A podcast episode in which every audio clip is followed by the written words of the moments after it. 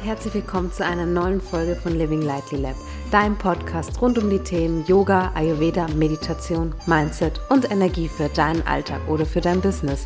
Mein Name ist Rebecca Bayona, ich bin Host dieses Podcasts und Gründerin von Living Lightly Lab. Bei LLL lernst du mehr über dich, wie du zu besserem Wohlbefinden findest, produktiver wirst, ayurvedisch dein Business aufbaust und du dich endlich wieder eins mit dir selbst fühlst. Willkommen zu einer neuen Folge von Living Lightly Lab. Schön, dass du hier bist. Heute möchte ich dir drei Tipps mitgeben, wie du eine ayurvedische Struktur oder Routine aufbaust. Erstmal möchte ich dir eigentlich vorab mitgeben, weshalb eigentlich eine ayurvedische Struktur oder Routine von Bedeutung ist. Also einfach mal ganz kurz gesagt, Ziel im Ayurveda ist es, dass du wieder in eine körperliche und mentale Balance kommst, damit du eben fit, gesund und produktiv sein kannst.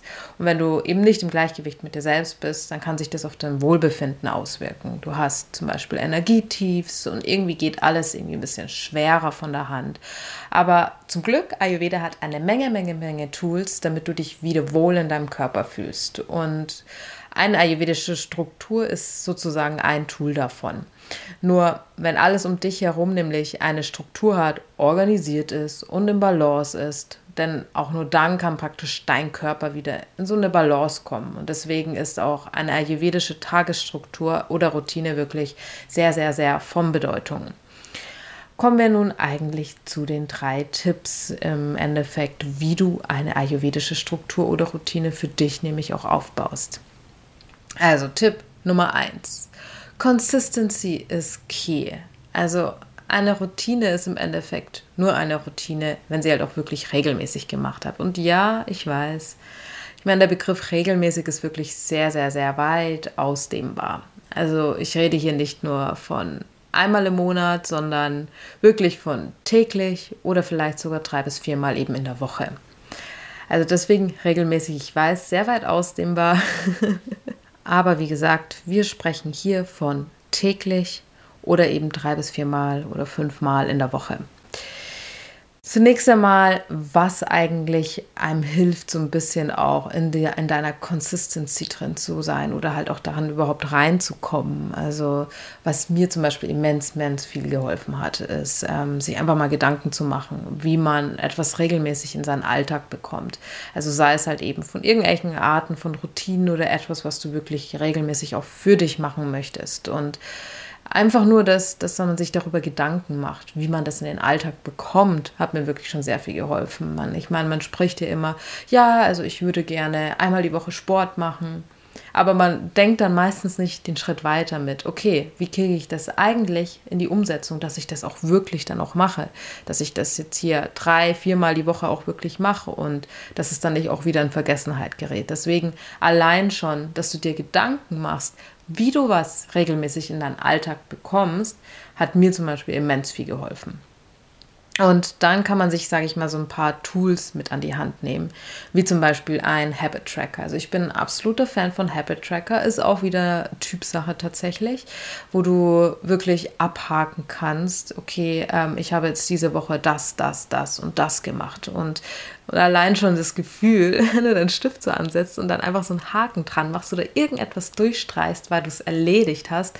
Also das ist für mich immer auch so ein sehr, sehr, sehr befriedigendes Gefühl, weil ich mir dann denke, so, boah, okay, ich habe es geschafft, ich habe wirklich diesen, diesen Task wirklich also gemacht und deswegen also so ein Habit Tracker, da gibt es, also ist für, war für mich tatsächlich so ein Game Changer. Und also Habit Tracker gibt es ja mittlerweile in vielen Arten und Formen. Es gibt es auch als Form von App. Ich persönlich bevorzuge, äh, bevorzuge tatsächlich wirklich noch so die Handvariante. Also ich habe auch GoodNotes auf mein iPad. Das ist praktisch so eine Notizen- so eine Notizen-App und daran habe ich dann praktisch auch meine Habit-Tracker mit, mit abgelegt und die hake ich dann praktisch da wirklich mit der Hand und einem Stift sozusagen, mit einem iPad-Stift eben ab. Genau, deswegen Habit-Tracker, unglaublich super tolles Tool. Dann, was mir auch immens viel geholfen hat, ist zum Beispiel, sich fixe Termine in den Kalender einzutragen. Das ist also praktisch, du kommst direkt in die Action, wenn, allein schon, wenn du dir Gedanken nämlich machst, okay, wie kriegst du das in deinen Alltag unter? Und dann baust du das wirklich in deinen Terminkalender nämlich ein, hat mir immens viel, viel geholfen, dass ich halt wirklich weiß, okay, hey, ich weiß, dreimal die Woche habe ich mir jetzt vorgenommen, ähm, da möchte ich an meinen Handstand zum Beispiel, ist gerade so auch so ein kleines persönliches Ziel an mir, ähm, möchte ich dreimal die Woche an meinem Handstand arbeiten. Und ich habe mir da wirklich fixe Termine in meinen Kalender reingelegt und wann ich denn genau wirklich an meinem Handstand trainiere und für wie lange. Und ja, das gibt mir dann, sage ich mal, auch so ein Gefühl, dass wenn, ja, ich lebe teilweise halt auch, wenn ich meine Wochenplanung mache oder meine Tagesplanung, weiß ich, ach ja, okay, hier ist Montag, hier steht wieder Handstandtraining an. Und so sehe ich das dann und dann weiß ich, dass ich das dann auch für, für diesen Tag dann auch umsetzen kann. Und hilft natürlich auch, sage ich mal, dass man sich nicht überbucht und dass man und dass es wieder in Vergessenheit letztendlich auch gerät. Was weiterhin noch ein sehr hilfreiches Tool ist, ist tatsächlich, sich Support zu holen. Also sei es jetzt Mitbewohner, Freunde, Family, dass du die mit an Bord holst und denen wirklich berichtest, so hey, ich möchte das jetzt beispielsweise dreimal die Woche Sport oder viermal die Woche Sport zu machen. Ich möchte das jetzt hier umsetzen.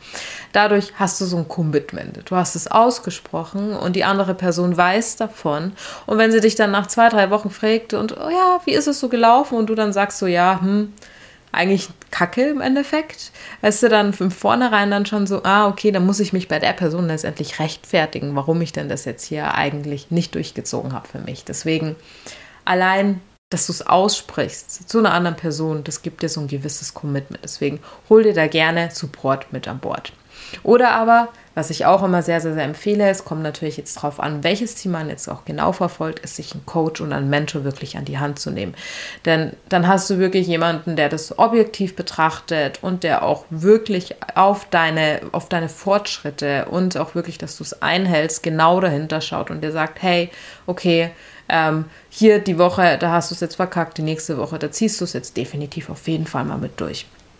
Also das ist etwas, also ich arbeite, ich persönlich arbeite auch immer sehr gerne mit Coaches und Mentoren zusammen, um wirklich an meine Ziele zu kommen, weil dadurch erreiche ich auch meine Ziele auch wirklich schneller und gleichzeitig gibt mir das auch so ein Gefühl, dass jemand da ist, also jemand ist für mich da, der mich wirklich supportet, da auch wirklich hinzukommen. Ja, deswegen so viel zu deiner Consistency. Ein zweiter wichtiger Punkt, wie du deine ayurvedische Struktur oder Routine letztendlich für dich in deinem Alltag aufbaust, ist, kenne deinen Dosha-Typen. Also ein ayurvedischer Dosha-Typ ist praktisch dein ayurvedischer Körpertyp. Sprich, Ayurveda basiert im Endeffekt anhand von den Elementen, die in uns drin sind, in der Natur sind, um uns herum sind. Und wir alle haben, sage ich mal, unterschiedliche Körpertypen heißt auch eine unterschiedliche Ausprägung von Elementen in unserem Körper. Und Ayurveda gliedert es praktisch ein in drei verschiedenen Dosha-Typen. Einmal in Vata, ist eine Kombination aus Luft und Äther. Einmal in Pitta, ist eine Kombination aus Feuer und Wasser. Und einmal in Kapha, ist eine Kombination aus Erde und Wasser. Und wir haben wirklich alle Elemente, auch alle Dosha-Typen in uns, nur eben in einer unterschiedlichen Ausprägung.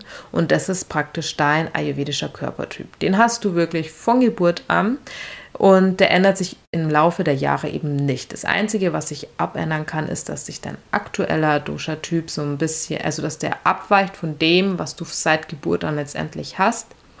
Und dieser Dosha-Typ ist praktisch so eine Abweichung im Endeffekt, ein Ungleichgewicht. Und ähm, Ayurveda spricht man eben davon, im, also ins Gleichgewicht wiederzukommen, ist zu deinem Ursprungsdosha wieder zurückzukommen.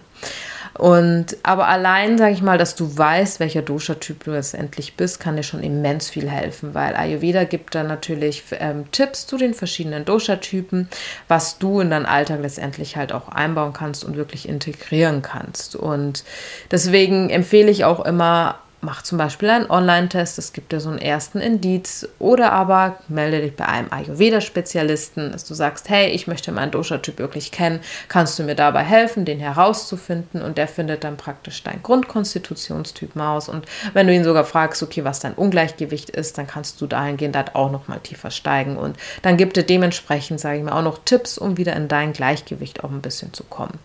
Aber weshalb ist dein Dosha-Typ jetzt für dich im Alltag so wichtig? Also dein Dosha Dosha-Typ kann dir helfen, in deinem Alltag so ein bisschen mehr, sag ich mal, auch eine Struktur mit reinzubringen. Deswegen kommen wir auch zu diesem dritten Tipp, den ich dir noch mitgeben möchte, wie du eine ayurvedische Struktur und Routine aufbaust. Das sind nämlich deine Tageszeiten.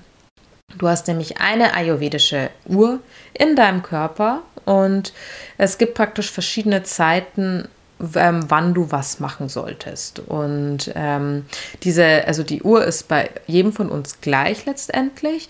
Und beispielsweise gibt es, ähm, also beispielsweise die Zeit von 10 bis 2 Uhr, ist zum Beispiel die Pitta-Zeit, sei es jetzt 10 Uhr morgens bis 14 Uhr nachmittags oder 22 Uhr abends bis 2 Uhr morgens, ist beides die Pitta-Zeit. Und in dieser Zeit, also sind die Pitta-Elemente sehr stark vorherrschend und das kann man sich halt eben auch zunutze machen. Pitta, kleiner Reminder, ist eben ähm, eine Kombination aus Feuer und Wasser. Ja, und dieses Feuer letztendlich in diesem Pitter kann, kann dir helfen, so ein bisschen Struktur reinzubringen. Also die Zeit ist eigentlich perfekt, um organisatorische Aufgaben, sage ich mal, zu erledigen. Oder aber tatsächlich, wenn du fokussiert arbeiten möchtest. Da, also da sind die Pitta-Zeiten auch immer sehr, sehr, sehr gut dafür geeignet. Und deswegen, wenn du die ayurvedische Uhr kannst du, sage ich mal, so für dich nutzen, dass du deine Tageszeiten letztendlich so strukturierst, dass du eine Routine auch einfach bekommst. Und dann holst du das Maximalste letztendlich aus deinem Tag auch heraus. Deswegen nutze die Zeiten, beispielsweise wann du essen solltest. Die Pitta-Zeit ist auch immer die idealste Zeit, um dein Mittagessen auch zu halten. Also spreche ich natürlich hier von tagsüber, also zwischen 10 und 14 Uhr. Ideal natürlich so um die Mittagszeit, dann wenn die Sonne am höchsten eben steht, dann solltest du auch essen. Und ähm, ja, die ayurvedische Uhr gibt dir nicht nur die Zeiten letztendlich halt auch vor, sondern halt auch, wann du aufstehen sollst und wann du schlafen gehen sollst. Und dafür benötigst du nämlich auch deinen Dosha-Typen, denn ein Dosha Dosha-Typ gibt dir nämlich schon Indizien, okay, wie viel Schlaf du zum Beispiel tatsächlich halt auch brauchst.